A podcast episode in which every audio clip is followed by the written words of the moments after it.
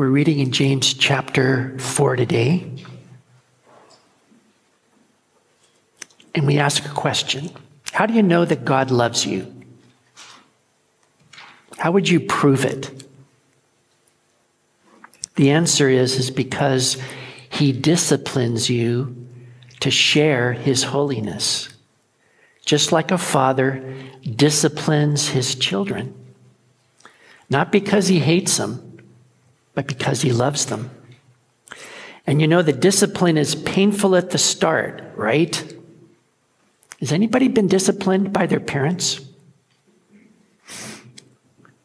No, because it's illegal. Well, back in the olden days, I was disciplined by my father one time.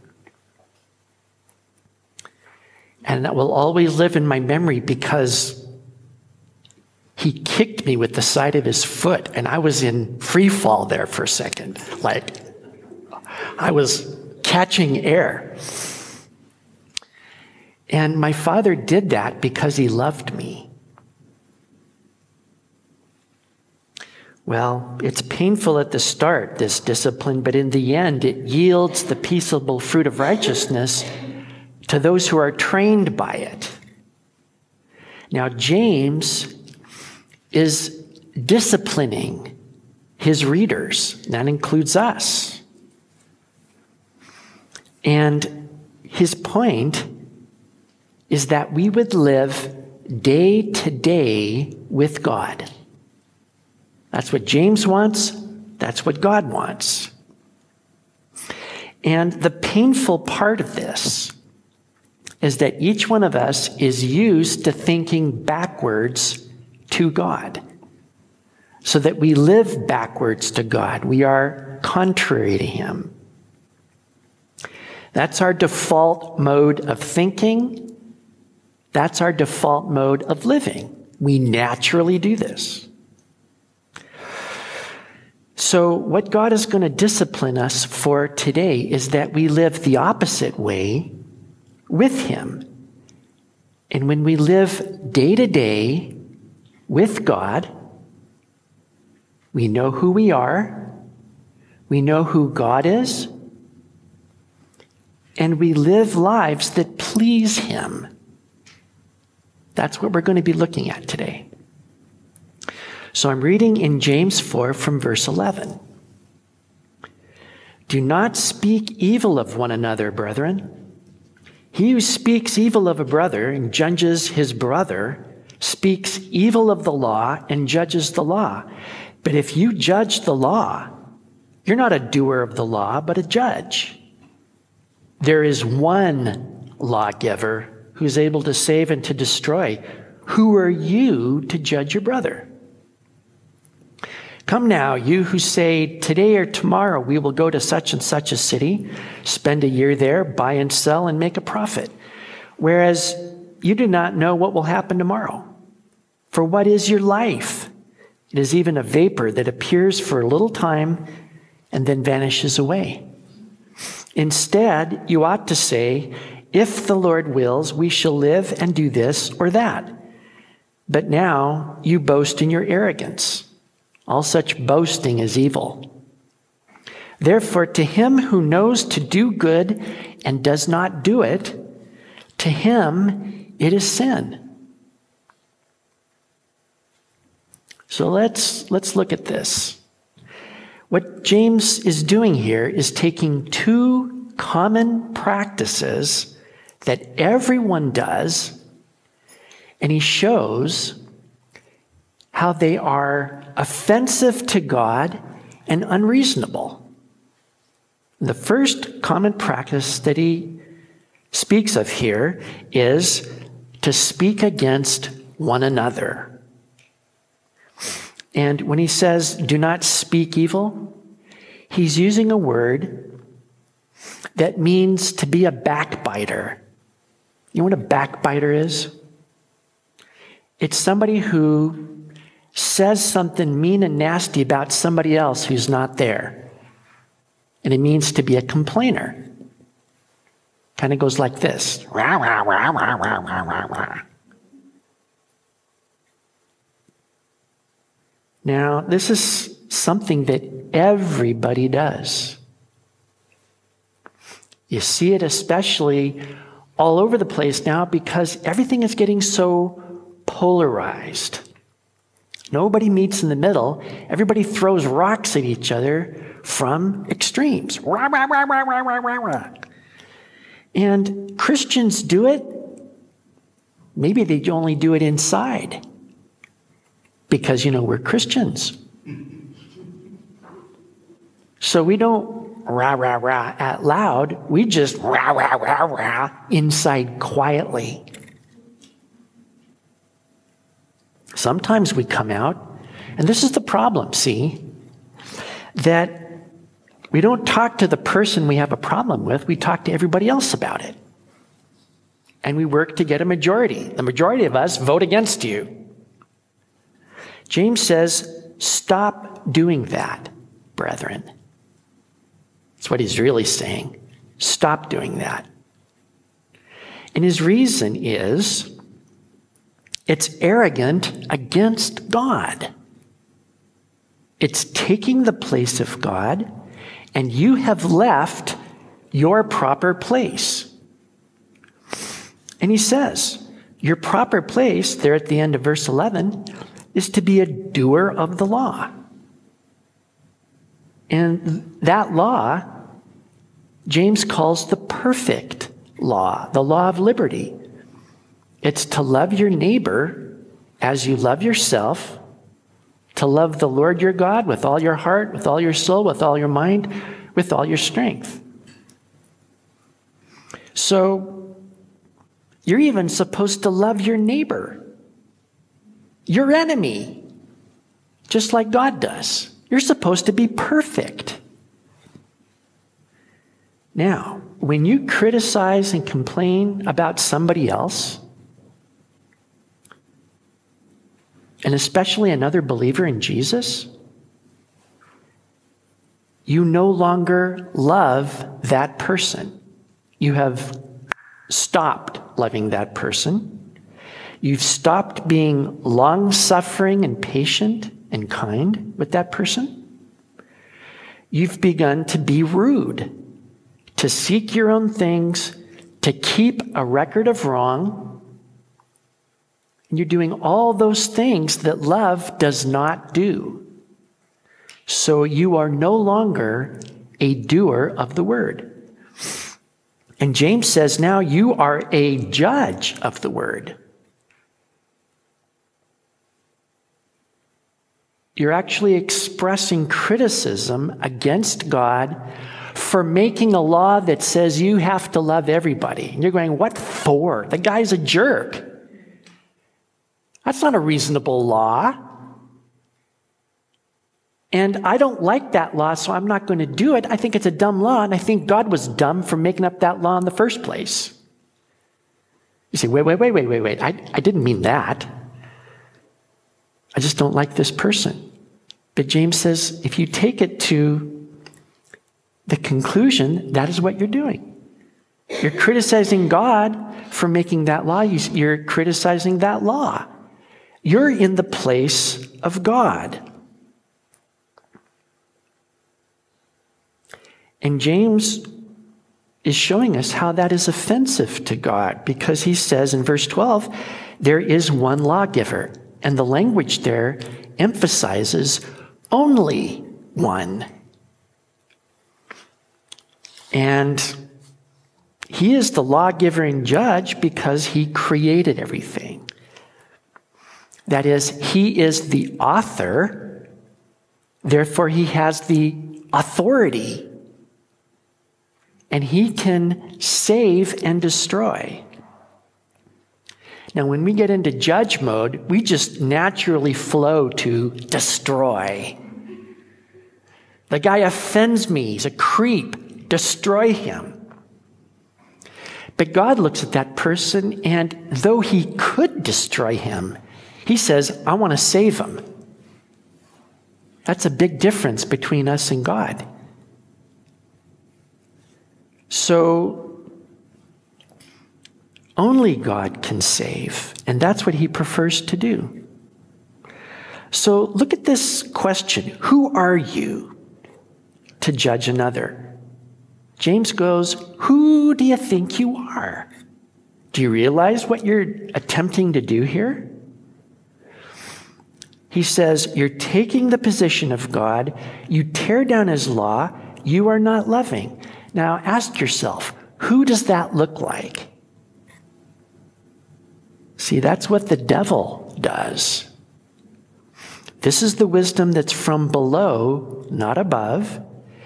There's selfish ambition here, bitter jealousy, disorder, every evil thing. Now, this happens in churches so often as to be pandemic. It happens all the time. Now, what should happen is that if you're offended by somebody, you ought to go right to them and talk to them and say something like, Did you know what you just did? Did you intend to do that? You communicate, and the idea is to win that person because they may not be aware of what they're doing. It's kind of like the Laurel and Hardy thing where one of them's got a big plank and he goes, What? Whack? Huh? Whack? It's like, Do you know what you're doing? What? Pow. Clueless. And maybe that guy needs to be clued in. Now, what happens if you go to that guy and say, This is what you did? You really hurt me. Did you intend to do that? And then it goes bad. He goes, It's not my problem, it's your problem. You don't whip out your fist and go, Watch this. You take a couple other people who've seen it and you go back to him and say, You know what? All of us are experiencing this thing that you're doing and it's not right. And he goes, I don't care. So you tell it to the whole church. And if he doesn't listen to the church, then you kick him out. That's what the Bible says to do. You take it in steps. But what if it, fi- if it turns out that you're wrong? Like you totally misinterpreted what the guy said. And you go, oh my gosh, I, I'm wrong. Then you say, I'm sorry. But what happens is you communicate and you talk and you nip it in the bud before the molehill turns out to be a mountain and a big, huge problem and bitterness and rah, rah, rah, she did this and he did that. Rah, rah, rah, rah, rah, rah, rah, rah. Because what usually happens is somebody's offended, tells everybody else but that person, and then either tries to split the church or just, we're leaving the church. We've prayed about it. And God told us to leave, and we're leaving. No, I don't want to talk about it. Go to another church and do the same thing over again. Because you take your problems with you everywhere you go. And a new church isn't going to solve the problem. Because the problem is you're judging God. You're judging His law, and you're not loving. So, really, if you don't deal with this in the biblical way, you're going to be bitter for the rest of your life. And you're going to mess up church everywhere you go. Isn't that crazy? Pandemic in the churches right now because we're not dealing with things biblically the way God says to do that. So, the other practice that James mentions here is making plans in life without God. And you know, everybody does this naturally, right? I mean, you have to make plans, don't you? And so you say, well, we're going to do this and this and this. We're going to go here. I think it'll take this long. And then, you know, we're going to make some money. And you know, profit. There's nothing the matter with profit because that's how you feed your family. And that's how you pay for housing and clothing and your gas and your electricity and your broadband. As far as we know, there is no life apart from broadband. So you gotta have this stuff, right? And then maybe you have a little disposable income after all that, so you can get a little bit of Netflix and some Amazon. You know. So, what's the matter with that?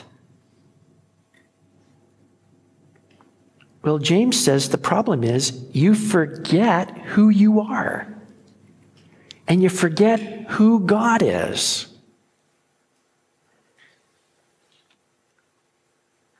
He says in verse 14, You don't know what's going to happen tomorrow. Just this morning on the BBC News app, this girly producer dies. Freak accident, 34 years old, top of her game, talented, in some eyes beautiful. Could have been the Photoshop, I don't know. But you know, one minute she's a record producer, and the next minute she's dead. And then the very next article is some guitar player in a band that was like 50 years ago, and he dies at age 77. You don't know what's going to happen. And, you know, life is not guaranteed. But we live like it's never going to stop. We forget that we're this vapor. And, you know, vapor is like what's coming off your kettle, and you see it for a second, and then it's gone like it never was. So the real question is are you ready to meet your Maker.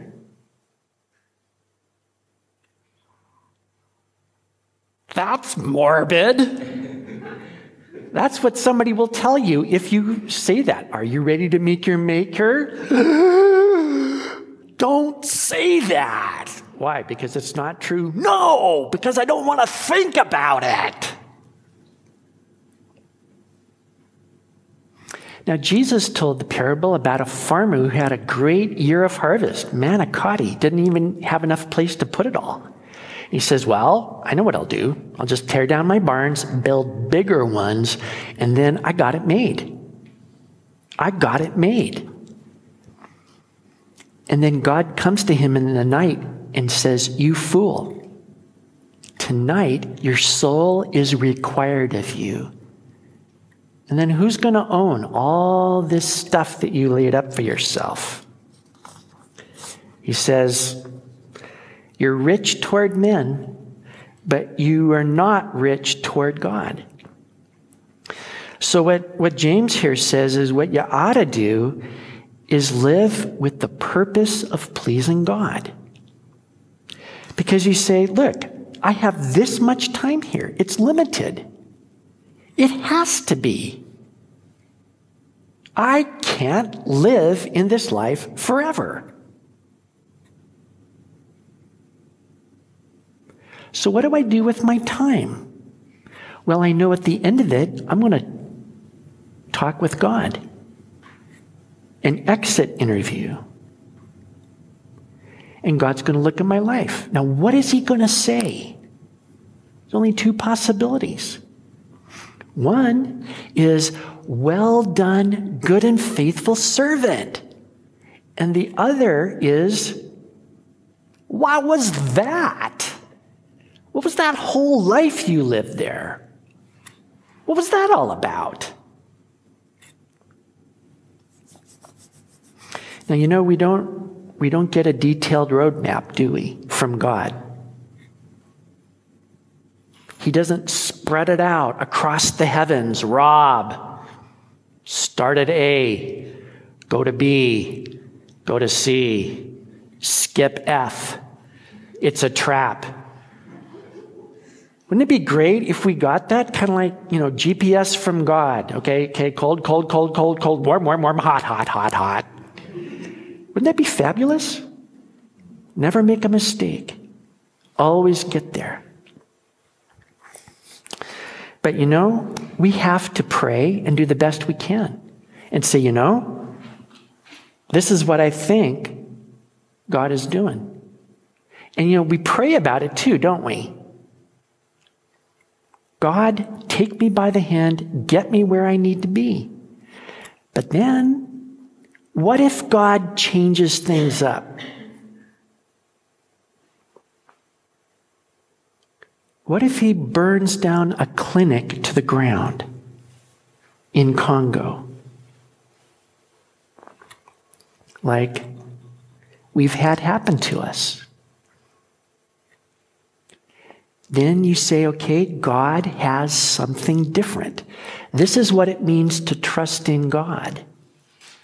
You believe that your life is in His hands and that He is allowing things to happen, and you say, Yes, Lord, without understanding or getting an explanation, because God does not give them. And you can pray, Why? until the cows come home, and guess what? Nothing. But what you have to believe is that God works all things together for good to those who love God, who are the called according to his purpose. And he makes all things work together for good, even the lousy, nasty, rotten, inexplicable things. You say, okay, God gives, God takes away. Blessed be the name of the Lord, and you keep on trusting God. That's what you do. But when you forget that you're a vapor and that you're not going to stand before God, and your life is your own to do whatever you want with it. And hey, let's work things out so we get a bunch of disposable income together and just whip it up and, and provide for the family and do everything that's right and good and proper. But we forget about God. He says, You're boasting in your arrogance. And all such boasting is evil. Now, arrogance always goes with ignorance. They always go together. It's a funny thing. So you check it out. When somebody is being arrogant, they're also being ignorant. Even though they might be really smart people. But if a person is arrogant towards God, it means they're ignorant of God.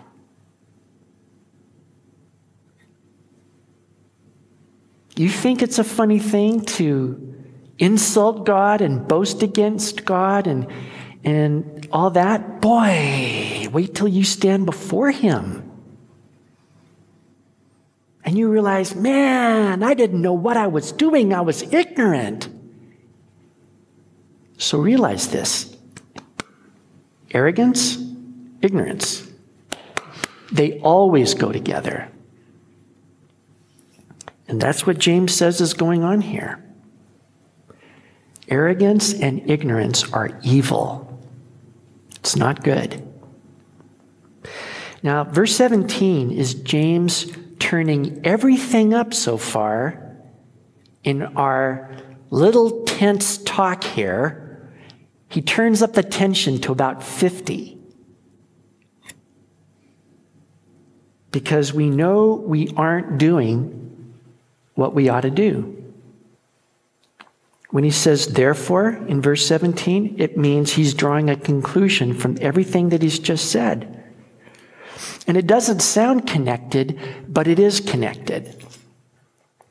he says, To him who knows to do good and doesn't do it, to him it is sin. And you know what that means? It means that naturally we live in a disconnect. And a disconnect means that we say something about ourselves, but our life doesn't agree with that.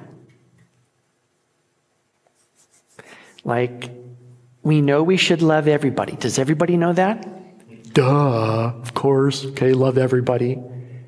Yeah, but do you do that? Okay, you're living in a disconnect. Everybody knows.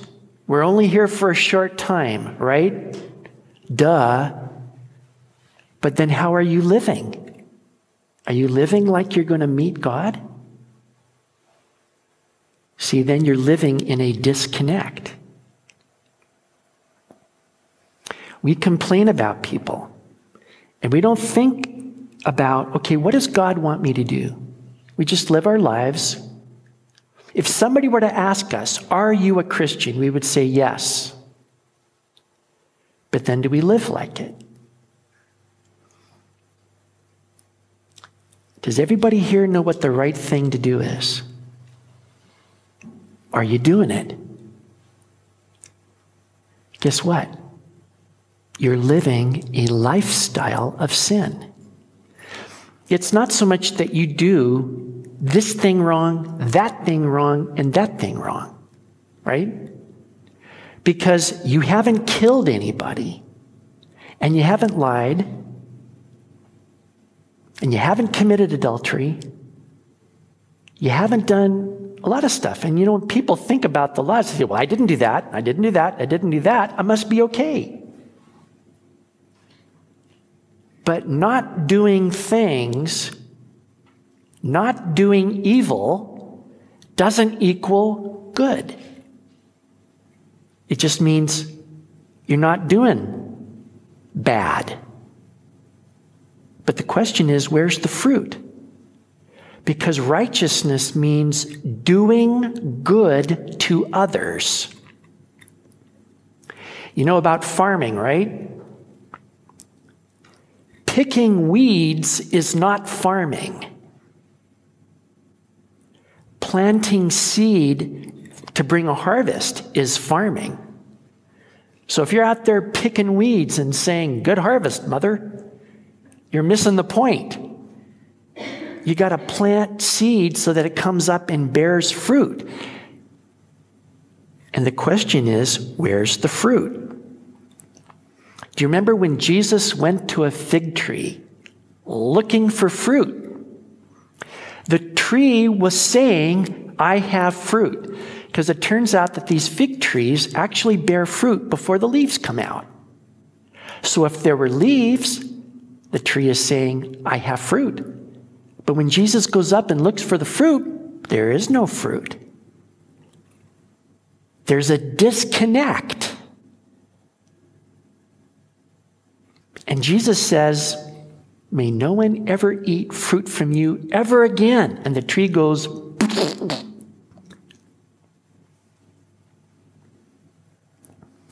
So it's easy to live in a disconnect and to say something about yourself and actually believe it, but the life doesn't back it up. So then the question is where do you get fruit? I mean, this is a question you ought to be asking yourself right now in this very tense moment. Okay, how do I get fruit? I'm a vapor. Okay, I get that. Uh, how am I supposed to live to please God? What do I do? And part of the answer is you can't do this on your own.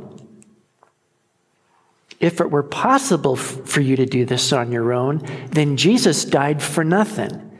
So just realize you have to do this with Jesus. You know, none of us care enough to do this. And we're all vapors. You know what that means? We're finite. We don't have the resources to do this right. So we, we cannot please God when we live naturally in default mode. There are two different directions. It doesn't work.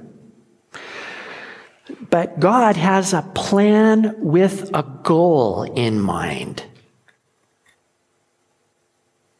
And that plan is that we live intentionally with Him. Now, that's a buzzword today. I would like to be intentional. Oh, isn't that fabulous? And you go, What's intentional? Excuse me. And here's what it means what you do, you do by a thought out plan and design with a goal. You don't just live willy nilly and. Exactly. But you have a goal in mind, and it's deliberate. You have to actually think it out. You can't just goof it by accident. All right? It's the design thought up by your Father who's in heaven. Because he's raising you. And his plan is in Colossians chapter 1. I'll read it again. For this reason also, since the day we heard of it, we have not ceased to pray for you and to ask that you may be filled with the knowledge of his will in all spiritual wisdom and understanding, so that you will walk in a manner worthy of the Lord, to please him in all respects, bearing fruit in every good work and increasing in the knowledge of God, strengthened with all power according to his glorious might, for the attaining of all steadfastness and patience, joyously giving thanks to the Father who has qualified us to share in the inheritance of the saints in light. Now, we can't get into every little aspect of this. For that, I suggest Friday night. Is that not a shameless advert? But I will be yet more vile than this. Filled with the knowledge of his will in all spiritual wisdom and understanding. God's plan for you to live intentionally is that you grow in knowing him. And you want to learn something every day. He does not want you to get more stupid as time goes on. Isn't that a great thing? What parent wants his kids to grow up dumb? You want them to be intelligent and smart, and therefore, the reality is you're going to learn something every day for the rest of your lives. Because when you stop learning, you start dying, and God doesn't want you to die. So think about that. Part of this intentional life is that you decide, I am going to learn about God.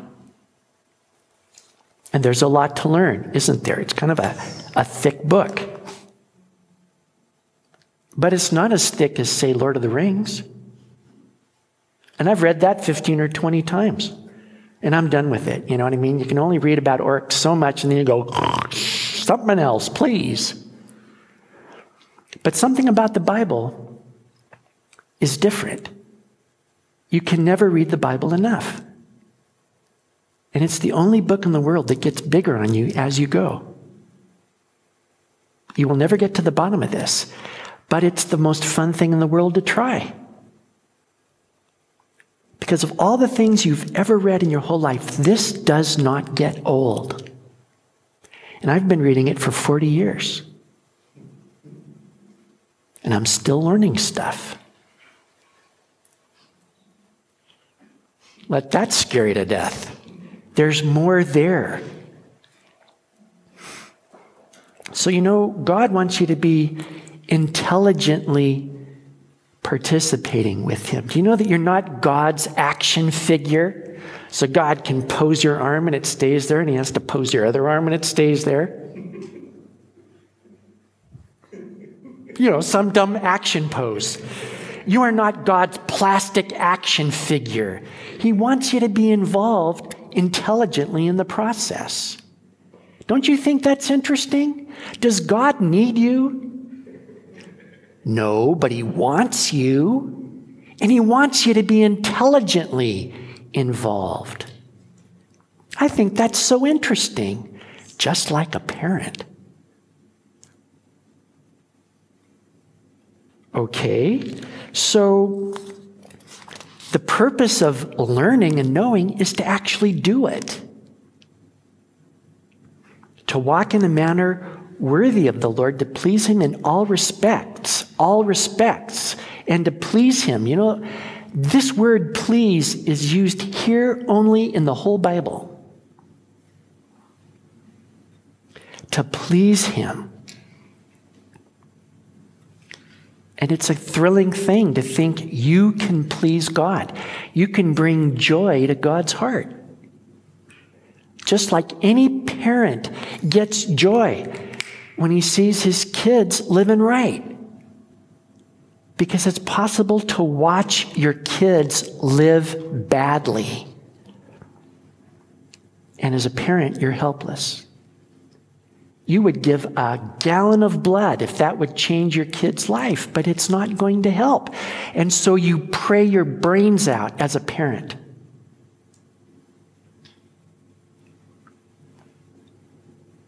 Well, when you know what's right, God enables you to live right.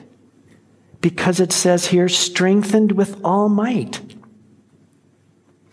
And you get to learn this secret of living life in the power of God. The same power that raised Jesus from the dead. And you think, what? Wouldn't that just blow me up? Wouldn't we have just a mushroom cloud where Rob used to be? But this is power to live right. You want to do what's right, but you don't have the moral strength, do you? You think to yourself, man, if God doesn't do something, I'm going to hell. Well, God wants to teach you how to live by his strength. And it says here to especially how to persevere and endure so that you keep going, so that life doesn't pound you down and you get beat up and thrown out. so that you can remain even in a difficult spot and you're not going to get blown away because you are kept by the power of God.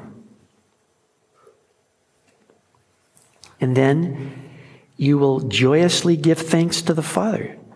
Do you know that your Father in heaven wants you to know what joy is? To be happy. And like really happy because this source of happiness does not change. Unlike everything else in the world. Everything else is going to change. It's all vapor. But here's joy that lasts because it's eternal and it's not going to change. Therefore, you get to be happy and it's legitimate. well. The end of God's plan for you to live deliberately, intentionally, is that you are glorified just like the Lord Jesus. That is God's deliberate goal for your life. Now, what he's doing now is transforming you on the inside to be like Christ. And then he's going to make the outside the same as the inside so that everything is immortal and righteous and eternal.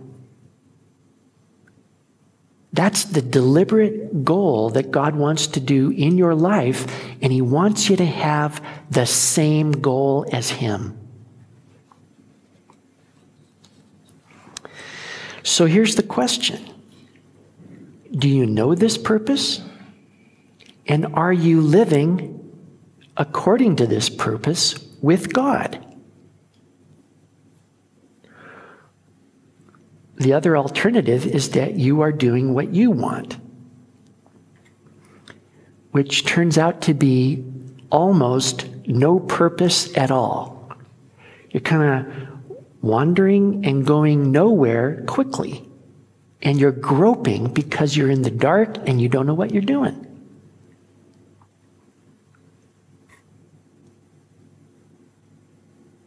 You really have to think about what you're doing, don't you? Everybody here needs to think where am I going? How do I want to live my life? And then you choose to live intentionally, deliberately for God, with Him. So when you think, you got to pray, okay, Father in heaven, I choose to go your way. Teach me your paths. Show me how to do this. Man, I feel so dumb. I feel like I don't know what I'm doing. And the rest of the time, I feel like I can't do it. So here I am.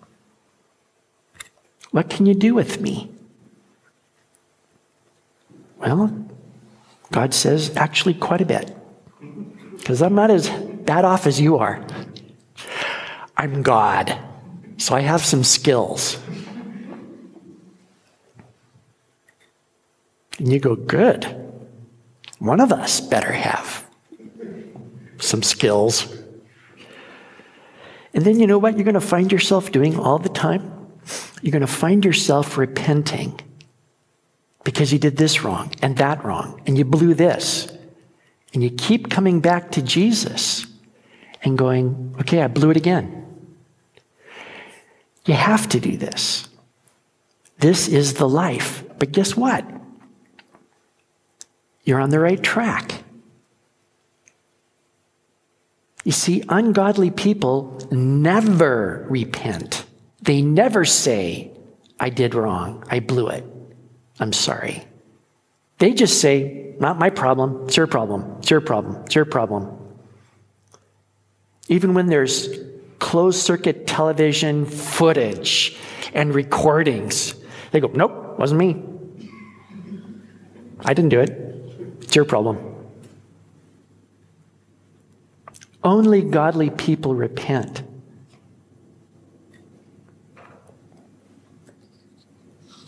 So you just have to keep saying, okay, God, you're right and I'm wrong. Lead me in your truth and teach me. So I'm telling you, Live intentionally with your Father who is in heaven. Everybody got that? Let's pray. Thank you, Heavenly Father, that you are true Father.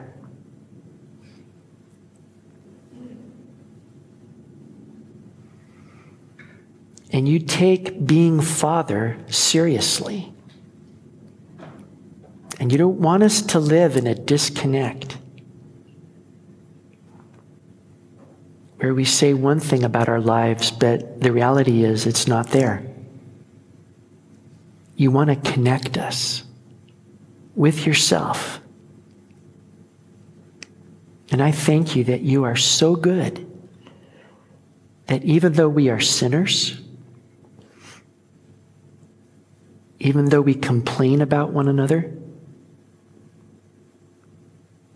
even though we live our lives not thinking about you,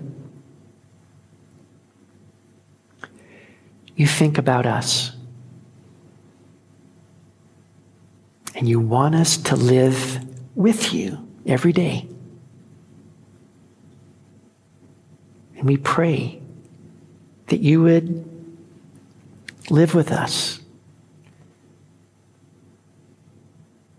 Maybe there's somebody here who's never prayed or somebody who's prayed before and needs to pray it again. Heavenly Father, please teach me your ways. Please teach me how your salvation works and the power works. And please teach me to live with you and to go your way. I don't want to go my own way anymore. I don't want to grope in the darkness. But I want to know your love. And for everybody that's praying, please pour out your Holy Spirit in our hearts. Pour out your love. There are some people that need to be washed and cleansed.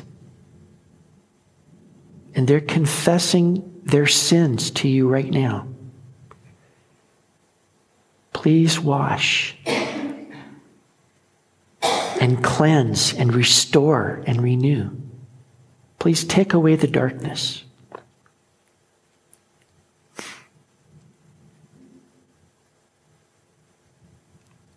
And it is painful to learn how to walk with you because we find out how often we are wrong.